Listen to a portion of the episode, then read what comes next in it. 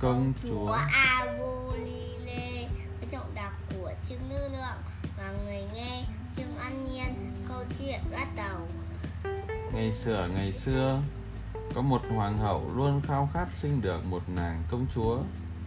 Thật không may bà tiên luce lại không ưa hoàng hậu nên đã phủ phép khiến hoàng hậu không thể có con. Thời gian thấm thoát trôi bỗng một ngày kia, ngự y loan tin người thừa kế ngai vàng sắp chào đời. Biết tin, và tiên mang theo một nhành táo gai nhỏ rồi vội vã tới tìm hoàng hậu. Thưa hoàng hậu, người sẽ hạ sinh một công chúa, nhưng không may nàng sẽ gặp tai ương. Hãy đặt nhành táo gai này lên đầu nàng, nó sẽ đem lại may mắn cho công chúa. Hoàng hậu nhận lấy nhành táo gai đầy vẻ biết ơn. Khi công chúa vừa chào đời hoàng hậu liền đặt nhành táo hoa lên đầu công chúa bé nhỏ. Ôi! Giá mà hoàng hậu không làm như vậy. Ngay tức khắc, công chúa bị biến thành một chú khỉ nhỏ. Vô cùng tuyệt vọng. Và để giấu đức vua chuyện này, hoàng hậu hạ lệnh cho người hầu đặt con khỉ vào một cái giỏ rồi đem bỏ trong rừng. Tuy nhiên, người hầu được giao nhiệm vụ mang công chúa nhỏ rời khỏi lâu đài vô cùng tò mò. Muốn biết bên trong chiếc giỏ có gì nên đã nhấc nắp giỏ lên con khỉ nhỏ ngay lập tức chấp lấy thời cơ nhảy ra khỏi chiếc giỏ đúng lúc ấy, có một cỗ xe ngựa đi ngang qua cỗ xe chở một quý bà, chính là hoàng hậu của vương quốc láng giềng cùng con trai bà ngay khi vừa nhìn thấy sinh vật đáng yêu kia, chàng hoàng tử nhỏ đã năn nỉ mẫu hậu cho mình được nuôi khỉ con và đặt tên cho công chúa khỉ là Babiole. Công chúa khỉ nhanh chóng trở thành bạn thân của hoàng tử và thậm chí còn học nói. Thấy khỉ con rất thông minh, hoàng hậu đã chỉ định gia sư dạy cho khỉ con mọi phép tắc. Thời gian trôi qua, danh tiếng về trí thông minh của Babiole ngày càng lan xa và truyền tới vương quốc loài khỉ. Chú khỉ này là ai nhỉ? Nhưng chú khỉ này là ai? Thực sự là ai? Là công chúa công chúa bị mụ phù thủy ờ, và bà tiên phù phép lên thành khỉ. con khỉ. Đúng rồi. Vua khỉ Maggot vô cùng say mê công chúa khỉ nên đã cử sứ giả tới cầu hôn nàng. Hoàng hậu rất vui mừng trước lời cầu hôn của vua khỉ nhưng Babiole nàng công chúa mang hình dạng khỉ lại không hề muốn lấy vua khỉ.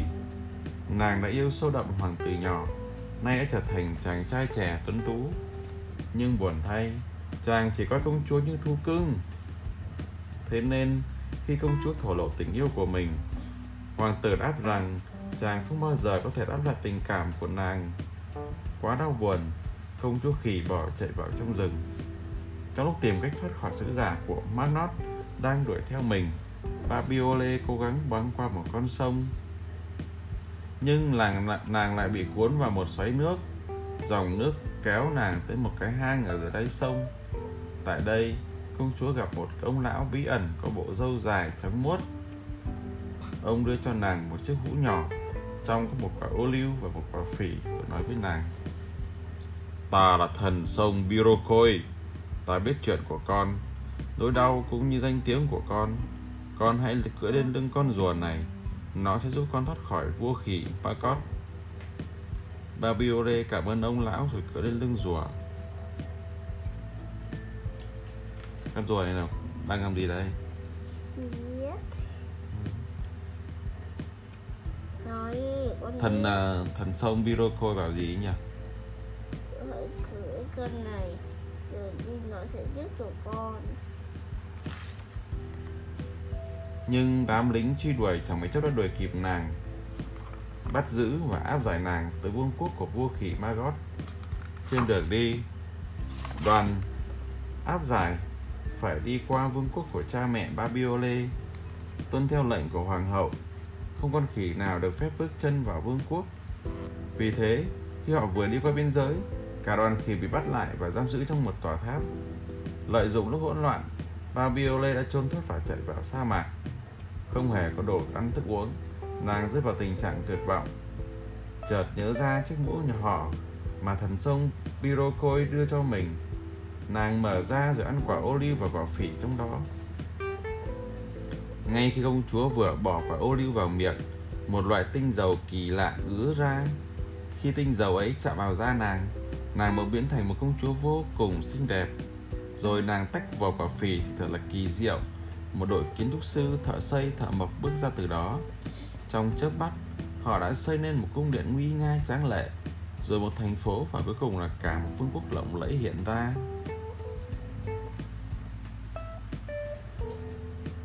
Công chúa ăn quả ô liu thì có hiện tượng thì có uh, hiện tượng gì nhỉ? Thành công chúa bỏ quả phỉ ra thì có hiện tượng gì sẽ thì không biết thì xuất hiện một đội kiến trúc sư, thợ xây, thợ mộc, xây cả một thành phố trắng lệ nguy nga nhé.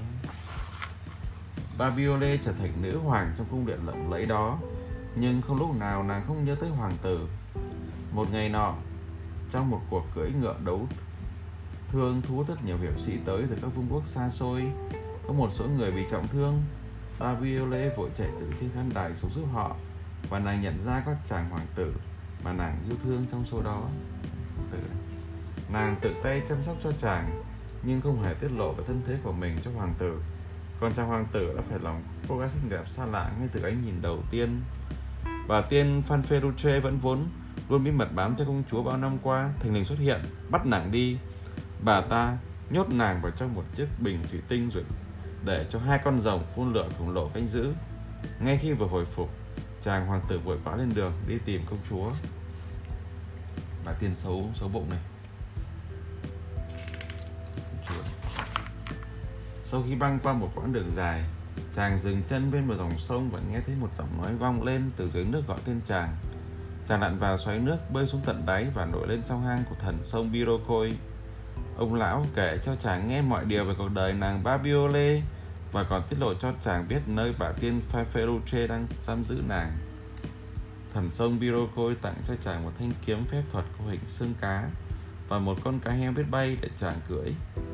Chàng tới nơi ẩn náu của bà tiên, giết chết hai con rồng và giải thoát cho nàng công chúa. Hai người chào nước mắt, hạnh phúc ôm nhau, cùng thể nguyện sẽ yêu thương suốt đời. Họ cưỡi cá heo bay tới lâu đài của mẹ ba vì kể từ ngày ra lệnh bỏ lại con gái trong rừng, hoàng hậu chưa từng nguôi nỗi thương nhớ con và luôn tự dằn vặt về bản thân mình. Sau đó, nàng công chúa xinh đẹp và hoàng tử tổ chức hôn lễ, sống hạnh phúc bên nhau trọn đời. Câu chuyện đến đây là hết. Xin cảm ơn quý vị và các bạn lắng nghe.